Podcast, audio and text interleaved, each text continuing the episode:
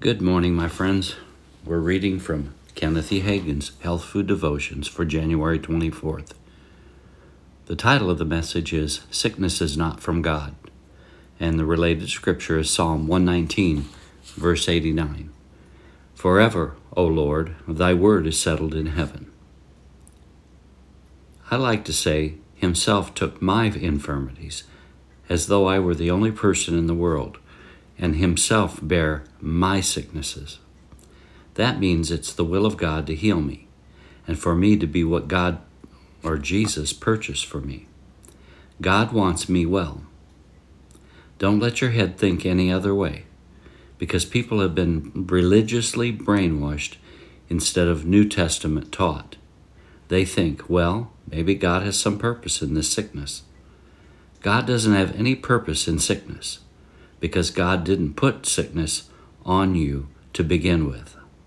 Sickness and disease are not of God.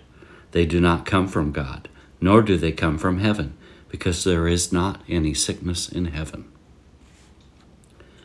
When you get it settled once and for all that it is God's will for you to be healed and that you be well, you have won at least 50% of the battle. Settle on the fact that God wants you well and that it is not the will of God for you to be sick. Settle it, not based on what I say, but based on what the Word of God says.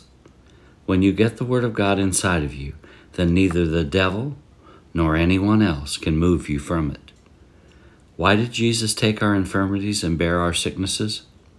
So that we could be free from sickness and disease. Confession God wants me well. Healing is in the will. Healing is the will of God. Because healing is in God's redemptive plan.